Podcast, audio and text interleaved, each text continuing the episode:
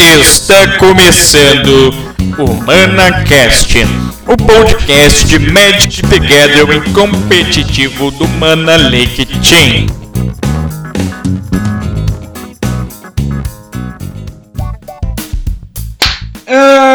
Está valendo! Começando mais um Manacast, onde nós do ManaLink Team discutimos o Magic the Gathering competitivo, esse card game maravilhoso que nos traz tantas alegrias e tristezas. Aqui comigo, Lucas Poeta. Bom dia, boa tarde, boa noite. Vinícius Orzetchowski, o Curu. Buenas, galera. Eu sou o âncora Eduardo Sigor. Sempre lembrando que tu pode ouvir o Manacast pelo iTunes ou pelo SoundCloud, assinando o feed do Manacast para os aplicativos de podcast para smartphone. Para as maiores informações, curte a gente lá no facebook.com/manalink. Esse podcast é parceiro da centralmedic.com.br. E tu pode ouvir o podcast por lá também.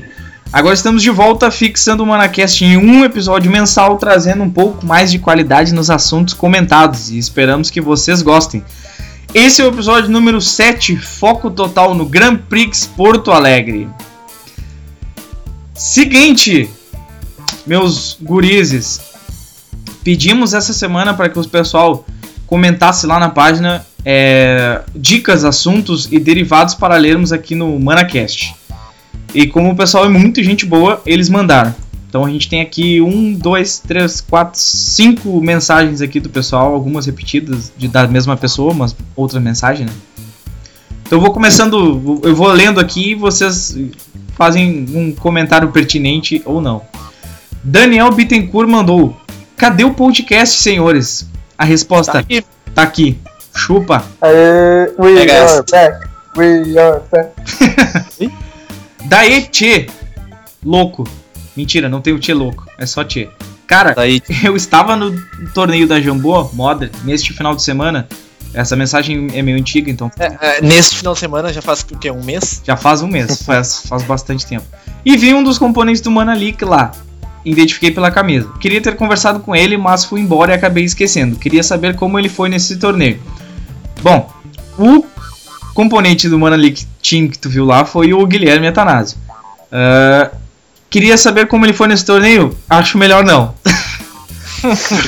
Porque ele foi um 4 drop, que ele tava de Melira. Deplorável, coitado. Melira sem pod. Podless. Nossa. Ele realmente não gostou do deck e foi bem mal, então ele acabou dropando. Gustavo Kramer, o nosso conhecido Shun, que já jogou com o glorioso Patrick Shepin, Patrick Narco Shepin, pra quem não sabe, né? Acho muito legal a iniciativa, acharia muito bom se falassem sobre decks modern, metagames e decks mais jogados da semana. Falaremos mais em seguida. A gente tá com uma pautinha aqui separada. William G. Simão: Olha galera, ligo com a voz do Faustão aqui. Olha galera, acho que seria interessante vocês que são da região de Poa darem umas dicas para o evento, sobre o lugar, o que tem lá perto, sobre como é o aeroporto, os transportes públicos da cidade, as mulheres, as bebidas, mentira, nessa parte não tem.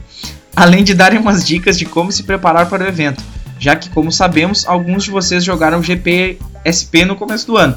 Sim, temos algumas dicas, daremos elas logo em seguida, e o Poeta tem algumas coisas sobre valores de táxis e algumas coisas que a gente vai falar daqui a pouco. Informações úteis. Fiquem ligados. Alex Primo Brustolin: eu pedi tanto no GPT para vocês voltarem, fico feliz que fui atendido. Quais são os decks que vão aparecer em quantidade e em classificação? Falaremos mais adiante as nossas opiniões. Já falei com alguns de vocês e sou fã do trabalho de vocês. O Magic precisa de gente falando de Magic. E vocês, com o clima de amizade, mostram o melhor do card game. Meu, que não tem amizade, nós somos tudo pau no cu aqui. Pau no cu do surdo. O Curu vai te fuder, Poeta, pau no seu cu. Fala por ti, né, cara? Eu sou amigo de todo mundo. Esperando a volta. Para de ser assim com os deficientes, velho. É verdade. Ele termina aqui com o esperando a volta de vocês. Depois tem o Anderson Alves, que mandou: agora sim, os caras estão com feed. Sim, cara, depois de muita luta eu consegui arrumar a porra do feed, que é uma merda, é muito difícil fazer. Como já deu pra ver, esse podcast vai ter palavrão, então se você vai ter criança ouvindo, você tire ela da sala. Tire as crianças da sala. Transição, destaques. Vou começar aqui pelo primeiro torneio Modern que teve. Primeiro não, último torneio Modern que teve, significativo, que foi o GP Oklahoma, que o Zeke Elsick ganhou de Lantern Control. A gente teve um top 8 de Lantern Control, o R-Twin, Elfos, Affinity, Burn, Amuleto, Merfolk, Escape Shift. Bem-vindos ao Modern. A gente tem um top 8 de 8 decks e nenhum repete. Isso é bom, cara. Eu acho isso saudável. Eu também, só que eu gosto disso. Mostra eu não sei se eu posso usar a palavra inconsistência do formato. Tipo, dá pra jogar de tudo e tudo tem chance. Eu acho que não é inconsistência, cara. Eu acho que é... variância. Pode ser. Variância, diversificação, talvez. Então a gente joga convenhamos, tem muita carta no formato, né? Sim. Muita coisa. A gente joga um formato muito grande, que vai ter bastante gente, então não adianta a gente ter um sideboard muito específico, esperando algumas coisas, que não é bem assim, né? A minha prediction, eu acho que é... por estarmos no Brasil, Burn a princípio vai ser o deck mais jogado, por ser o mais barato, obviamente, sempre. E segundo, acho que o Affinity, e aí eu vou entrar com argumentos, com dados, com números, porque o metagame do Day 2 desse GP Oklahoma foi de 25 Affinities, que corresponde a 15,1% do field no total desse Day 2 do metagame do GP Oklahoma. É muita coisa. É muita coisa, cara. E então, assim, ó. Basicamente, eu até achei poucos burns aqui, que passaram pro Day 2, de repente no dia 1 tinha mais. Mas eu acho que o Day 2 é um parâmetro maior, porque a gente sabe que a gente tem os melhores jogadores no Day 2, né? O pessoal que tá mais focado, que tá mais treinado. E pra quem tá esperando fazer um Day 2, acho que é uma boa data, uma boa informação. A gente tem aqui depois BG. As variâncias de BG com 24, e que faz 14,5 do deck, do field, perdão. Splinter Twin, que vai ter bastante, provavelmente a gente vai ver bastante com Grixis, 9,09%. Infect, que eu não sei se vai aparecer bastante aqui, não sei o que vocês acham. Infect acho que não, cara, acho que vai ter mais Twins mesmo. Pois é. Eu tô contigo nessa. Depois tem Zul, 10%, 6%. Acredito que o Zul, ele depende muito, tem várias versões, né? Eu acho que vai ter bem pouco, cara, aqui. Eu também acho. Merfolk e Burn parelhos, 9%. Aí entra a minha aposta. Eu acho que esse GP Porto Alegre vai ter muito Merfolk. Pois é, cara. Tu acha que pelo último... que é um deck que tá em ascensão, como o Kuru falou. Uhum. Ele é barato. Tu não encontra nenhum Tier 1 com esse valor dele. Uhum. E é um deck bom, cara. Tem jogos, tem praticamente quase todos os jogos jogáveis, tirando o Affinity. O Atanasio gosta de falar bastante. E ele não participa do podcast porque ele é um pau no cu. Ele não tá aí. Ele não tá aí hoje, não quis participar. Mas ele tem sempre boas informações pra passar pra gente. Ele disse que o Modern é um formato de decks lineares. Quanto mais straightforward tu for, quanto mais pra frente tu for, mais fácil e mais estável parecem as partidas, né? Então um deck como o Merfolk, que tem uma linha só, que é a agressiva, que é colocar as criaturas e dar mais um pra tanto pra uma quanto pra outra. É basicamente a ordem de quais tu vai botar e quando tu vai botar ela. Mas é o que tu vai fazer, bicho. Tu vai ter cuidado no que fazer, vai ter atenção e fazer a linha certa e ganhar o jogo batendo 72, né, Poeta? É, por aí. Então o deck, eu também concordo que ele é bem posicionado, ele tem matches bons contra o Burn, que eu considero que tem um match bom. Porque eu já treinei bastante contra o Merfolk, já vi os jogos do Poeta contra Burns, e ele joga de Merfolk, obviamente, como já foi comentado, e o jogo é bom. O Poeta não perdeu pra Burn nos últimos 2 meses, sei lá. É, por aí, cara, por aí. Depois a gente vem com o Tron, que eu acredito que vai ser bastante jogado aqui, porque o Tron, eu acho que ele é um pet deck, né? O pessoal que tem Tron é porque gosta e vai sair de casa com ele. É o pessoal que não é muito competitivo, sei lá, não tem muito... O cara que joga de Tron nunca vai largar o Tron, não. O cara é o Tron em pessoa, ele gosta de Tron, ele gosta do deck, ele não vai largar por nada. Quem joga de Tron é a Urza. É, apesar de ter um bad match total contra o Burn, que vai ser um deck bem jogado. Como sempre, né, cara? Exatamente, como sempre, porque é um deck barato, um deck bom, um deck que funciona. Sim. Barato entre aspas, né, porque agora a gente tem as fetes. Barato já não é tanto assim, né? A gente tem área de mesa. De acordo com os caras mais entendidos, que eu não concordo muito, é que é um deck muito fácil. É só tu contar até 4. Ele é assim, o que acontece, o Burn ele tem dois lados, ele tem as decisões muito fáceis e ele tem as decisões impossíveis. Então, nessas decisões impossíveis é onde tu perde o jogo. Às vezes tem algum detalhe que tu deixa, tipo assim, às vezes tu tem que tu dar um burn numa criatura pra poder limpar um campo e aquele burn fez diferença na pontuação final da vida do cara. E são detalhezinhos pequenos que a gente acaba pecando e perdendo partidas. Eu acho que quem fala que o Burn é muito fácil de jogar tá errado em partes, mas ele é bem, bem simples mesmo. Tipo assim, obrigado. Tô ouvindo, cara. Bom, voltando ao foco aqui que a mãe entrou aqui. O Burn, ele é um deck muito simples de jogar, porém ele tem decisões complicadas em vários momentos das partidas, principalmente em partidas com mais atrito. Cara, esse é o meu raciocínio.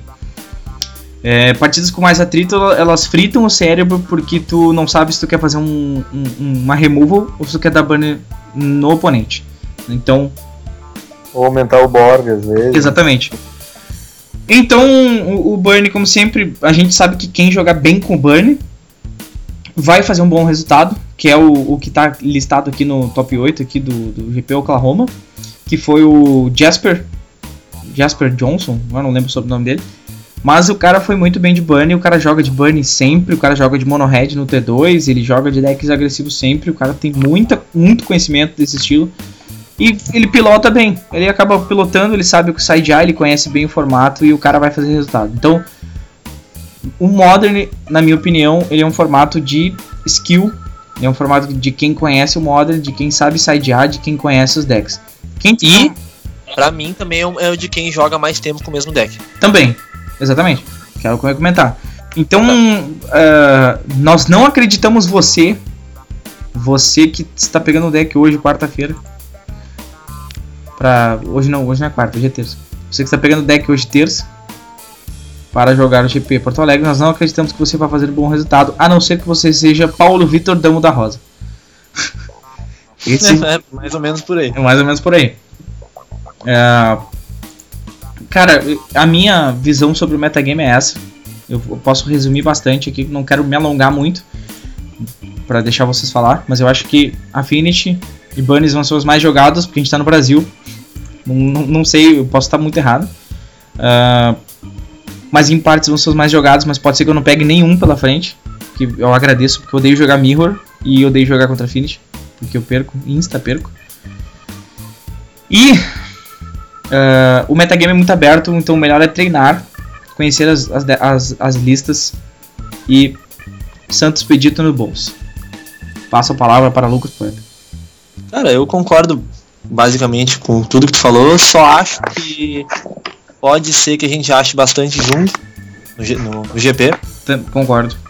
Porque é um deck bom, não tem, é um deck...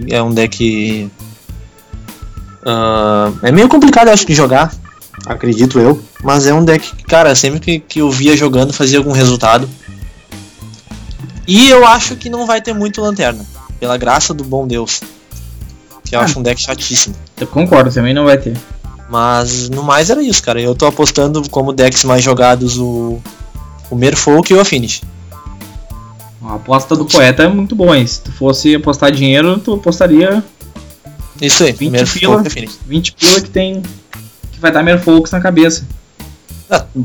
Que se dá Merfolk tem que dar eu, pelo amor de Deus. Que se der Merfolk que deu eu pilotando. É isso aí. Vai, peixe. É, vamos, peixe. Vamos, peixes. Cara, Kuru, alguma consideração sobre o metagame? Eu tô... Eu acredito que seria mais ou menos aí. Ah, talvez ali um pouco mais de Tron, questão que eu já estava falando, e eu já vi vários por aqui também. Eu acho que é por aí, não tem muito erro no que vocês falaram. É, a única dica, boa dica que a gente pode dar é não carregar demais o teu sideboard para um match específico. O que... Até porque, cara, se o cara carrega um side, sei lá, de 15 cards, o cara bota 7 para um match, esse match aí é meio perdível. O que... foca nos outros. O que eu penso assim, ó, vamos supor, vai ter bastante burn, vou ter que focar o meu side contra o burn. Na realidade, se tu não tem um match tão ruim contra o burn, vamos supor que tu jogue de algum tipo de Zul, que tem Alô do main deck, que tem a Kitchen Finks, o teu jogo já é relativamente bom contra o burn. Tu não precisa ter um side tão específico, ou uma rate tão específica no side, ou uma grande quantidade de cartas, tipo 3 ou mais, contra o burn, porque é um deck que tu já relativamente já tem um match bom. Se tu ganhar no dado, tu já tá bem à frente. Então não precisa focar muito nisso. Tu tem que pegar o teu deck e falar assim, onde é que o meu deck pode realmente perder, ser chutado e eu posso melhorar. Aí eu acho que tem que focar no teu side. No meu caso, eu acredito que o meu pior match seja o Abza Company, o Melira, né, e o Affinity. Esses dois são matches que eu sentei na mesa, eu basicamente perdi, eu só jogo pra ver se o cara não quebra ou se o cara não fluda infinito. Se alguma dessas alternativas acontecerem, eu ganhei, mas caso contrário, se a mão do oponente vier como o deck funciona, é bem difícil. Tem algumas mãos que são muito boas também, quando eu tô no play eu faço mana guide e o oponente faz mana hierarca e aí eu tenho Searing Blaze na mão, né? Eu faço o segundo terreno, Searing Blaze na hierarca, faço guide e eu tô muito à frente no jogo.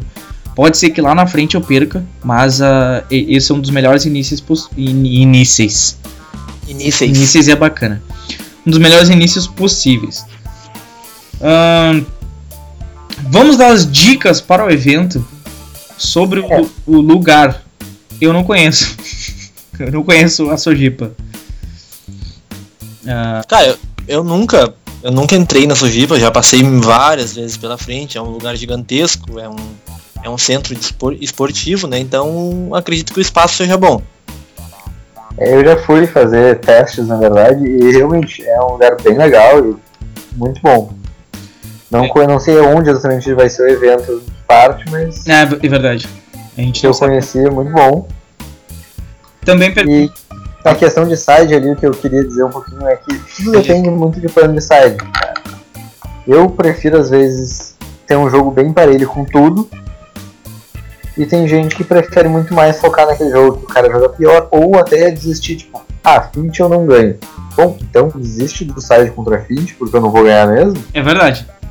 E vamos focar naquilo que eu tenho mais chance, eu vou dar a maior possibilidade de ganhar do resto. Se eu não cair contra um Affinity, ou até se eu achar só um Affinity no meio do torneio, vou lá fazer X1 e vou passar. Isso é muito verdade, então, cara. Eu acredito que... Se tu tem um match... Bem... Vai lá, Curu. São as coisas bem pessoais que... Cara, é impossível realmente prever. Em 15 cartas não tem como estar preparado para tudo e... ter um jogo justo contra tudo. Nem se preparar para todos os teus batmans. É suficiente para ser bom o jogo. Diferentemente do standard, tu não consegue cobrir todos os matches no teu side. Modern, tu vai ter que deixar alguma coisa para trás. Ou focar demais naquele teu pior match, né? Então, muito cuidado na hora de montar o sideboard aí, pessoal, porque isso aí eu acredito que seja uma das coisas que mais importa no Modern atualmente. A gente já tem jogado bastante torneios e a gente sempre vê que tem que melhorar os bad matches e não aqueles matches que mais vão aparecer, sabe? Enfim. É um torneio muito grande, vai ter muita gente, vai ter muito deck diferente, vai ter muito pet deck, que é o que o pessoal chama, que é o deck de estimação. O deck de estimação que o pessoal tem em casa, que vai aparecer muita gente que não é competitiva pra jogar, principalmente na rodada 1 e 2. né, para quem tem buy 2, abraço aí pro Cássio e pro Mário, né, e pro Shooter. Mas nós não temos, então vamos à luta e vamos dar o nosso melhor, e seja o que Deus quiser. O que tem lá perto da Sogipa, cara, eu não sei. Cara, é que assim, ó, na Sogipa tu vai estar quase na esquina de uma avenida. Aham. E eu sei que tem o hipermercado Bourbon a menos de uma quadra dali. Então, qualquer coisa é só ir lá e pegar o que tu precisar. Fazer o rancho no mercadão. É o mercado deles e era isso. Exatamente. É. Cara, a padaria lá dos caras é bom, então é isso aí. Tem comida pronta e tudo mais. É. Tem frango pra quem, pros mais cheinhos que quiserem encher a pança. Exatamente. Cara, vamos fazer um... Se espelho fazer um bolão do Pro Tour, pelo menos uma pessoa e um deck. Filho? Se não valer dinheiro, sim. Não. Vale vale uma rara rola foil. Uma rara rola foil. Aquele dragão cruto aqui tentando empurrar pra todo mundo, né? Exato. Tá, vamos lá. Então, a gente indica uma pessoa e um deck. O que acertar tá melhor classificado. E ganha a rola foil que brilha do Kuro. Os dois. A rola do Kuro que brilha, olha só. Poeta, quem é a tua aposta e qual deck? Bom, não pode apostar em si mesmo, né? Até porque eu não sei se eu faço dia 2. Uhum. Mas, cara, eu não sei se eu não aposto no Walter, cara. Olha aí, Walter. E o deck? Deck não precisa ser necessariamente na mesma pessoa, né? Não, deck e pessoa. Tipo assim. A mesma? Não, um deck que vai fazer top 8 e uma pessoa. Tá, então a mesma pessoa. Cara, eu voto em Affinity, cara. Ah, tu é malandrão, né? Tu quer ir pela estatística, ó. Não é, cara, é que é um deck consistente mais, cara.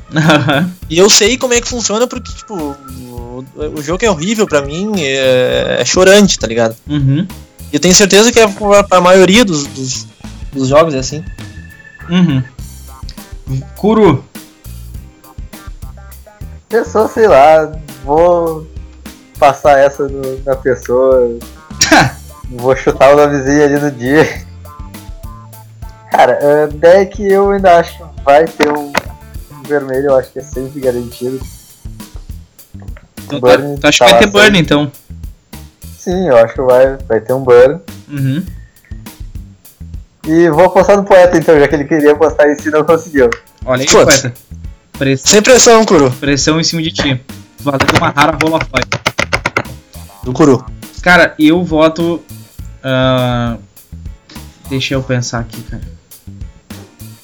Eu voto no Pedro Carvalho, Rorix. Que o cara conhece o Affinity por dentro e por fora. Eu também voto no Affinity, junto com o Poeta. E ainda o Rorix de Affinity. Porque o cara conhece o deck por dentro e por fora. Tem feito muito bons resultados Brasil afora. O cara tá fazendo top 8 em tudo. Tá fazendo bons resultados em tudo. Inclusive no Pro Tour ele foi bem também. Não lembro o recorde dele, mas o cara tá indo bem em tudo. E acredito que o Affinity bem pilotado por ele vai ser a diferença. E acredito que vai dar ele. Poeta, tu tem alguma coisinha de informação aí sobre aeroportos, rodoviárias e detalhes? Passa aí. Tem. Informações da Rádio Gaúcha aí, diretamente para... Ô, Lucas Poeta, informação da Rádio Gaúcha.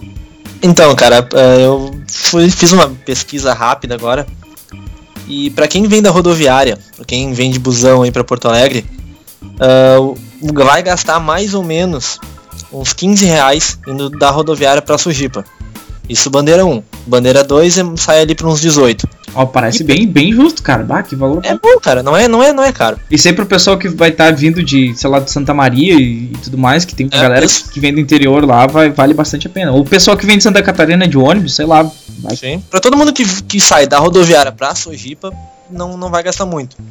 Aham. E do aeroporto, pra quem vem aí de fora do Brasil ou até do estado, né? Acho que pra quem vem de fora do Brasil, o cara não vai estar ouvindo esse podcast em português, mas ok, né? Yeah, exactly. É. Uhum. Aí depois o Sigol repete tudo isso que a gente falou em inglês. Yeah, sure.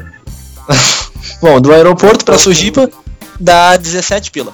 Bandeira 1 e 21, bandeira 2. Uhum. É barbadinha também. Barbadinha do milhão. Aham. E outra dica, cara, que os caras comentaram aqui algumas dicas sobre o GP para se preparar para o evento, já que como vocês sabem, alguns de vocês jogaram o GPSP. Bom, joguei o GPSP no início do ano e algumas dicas que eu possa dar é descanse entre as rodadas, tipo, evita ficar transitando, evita ficar, se tu realmente quer algum resultado, né? Eu pelo menos gosto disso, cara, cada um tem a sua maneira, mas a minha dica, né? Evita ficar transitando entre as rodadas, tenta, tipo, sentar e ouvir um som, ficar conversando com teus amigos, comer, sabe, ficar mais tranquilo, assim, pra ter uma melhor rodada seguinte. Tipo assim, terminando a tua rodada, tenta ir no banheiro já, sabe, lava o rosto, volta, come alguma coisa, dá uma descansada, tipo, fecha o olho, bota um sonzinho, dá uma relaxada pra dar uma, tipo, uma resetada no cérebro entre uma rodada e outra, pra ficar mais descansado. Eu, particularmente, como eles separam o setor entre A e B, tipo assim, onde vai sair as rodadas, né? A e B, depois C e D, depois D e E, e por aí vai, eu ficava embaixo da onde ia sair a letra da minha rodada, e eu sentava ali, enquanto a rodada não saía. E quando o juiz trazia o papel da rodada, eu já estava perto, eu já olhava onde eu tinha que sentar e quando o pessoal estava chegando, eu estava saindo. Então eu evitava aquele deslocamento, aquele empurra-empurra que tem quando tu vai sentar, porque é muita gente. E além disso, eu estava sentado ali perto do onde estavam os papéis e eu estava bem descansado e não tive problemas para me deslocar, não bati em ninguém e tal, por aí vai, não foi tenso, além de eu chegar cedo na mesa, consegui me organizar, né, botei o deck, já comecei a embaralhar, esperando o meu oponente, descansado. Outra dica é, dependendo, eu não sei como vai funcionar a parte da alimentação, mas lá em São Paulo era por fichas, então tu comprava a ficha e depois tu comprava o lanche, então eram duas filas, né. A dica que eu dou é chega no evento e compra todas as fichas que precisar. De repente, 3 águas e 3 lanches, ou 4 águas e 3 lanches, sei lá. De repente da tua fome, do quanto tu come. Porque, obviamente, não tem parada para almoço, então meio-dia é aconselhável tu comer alguma coisa, né? Já que tu só tomou café e começou a jogar das 9 até meio-dia. Então, com essas fichas que tu comprou cedo, tu já vai lá, retira o teu lanche, tua água. Né, entre as rodadas vai lá, come, porque aí tu só entrega a ficha e pega o teu lanche e fica descansado, não precisa, porque vai ter uma fila imensa, vai ser quase impossível comprar, porque vai todo mundo querer comer na mesma hora. Então, se o sistema for assim, é a dica que eu dou pra vocês. Cara, eu acho que era isso. Os GPs são muito a fuder de jogar, é muito divertido. É muito pra quem é competitivo, assim, que gosta de competir na vida, que sou eu, que tipo, eu gosto de coisas competitivas. É o evento do ano, assim. Pra mim, eu vou estar jogando o segundo GP em um ano. Eu tô jogando Magic competitivo há um ano e pouco, 1 ano e 6 meses. Então, pra quem curte mesmo, é o evento do ano. É isso? Era isso. Uru. Tchau, galera. Então, era isso por hoje. A gente segue na campanha Divulgue o Manacast para mais 2 amigos. Manda o link do podcast para eles no inbox do Facebook. Faz aquela presa. Fala, explica no WhatsApp, no grupo do Magic, sei lá, vai saber o que é que tu precisa fazer. E faça o Manacast expandir os horizontes para esse Brasil de meu Deus. Não esquece de deixar o teu comentário lá no facebook.com.br ManaLeak Team para ser lido no podcast do próximo mês. Agora vem a parte boa. Para quem tem loja ou produtos e quer divulgar eles aqui no podcast, manda inbox lá na página também. Todo apoio, patrocínio e o investimento é bem-vindo e bem aceito, até porque o site de hospedagem do podcast, o SoundCloud, tem alguns valores a serem pagos, sem contar que o time precisa de cartas para jogar os torneios, né?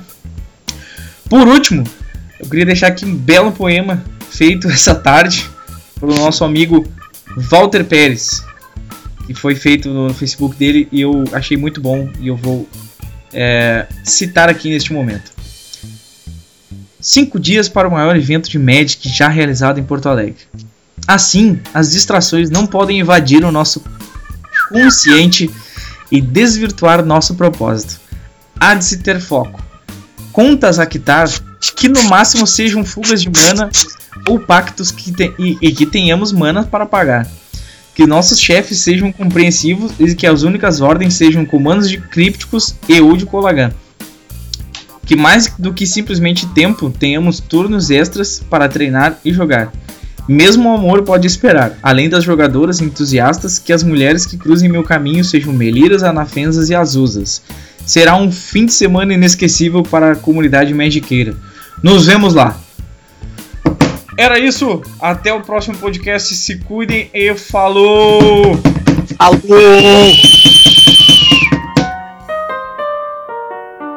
Porto Alegre que tem um jeito legal, é lá que as gurias, etc e tal, nas manhãs de domingo, esperando o Grenal, passear pelo brique, num alto astral. Porto Alegre me faz tão sentimental. Porto Alegre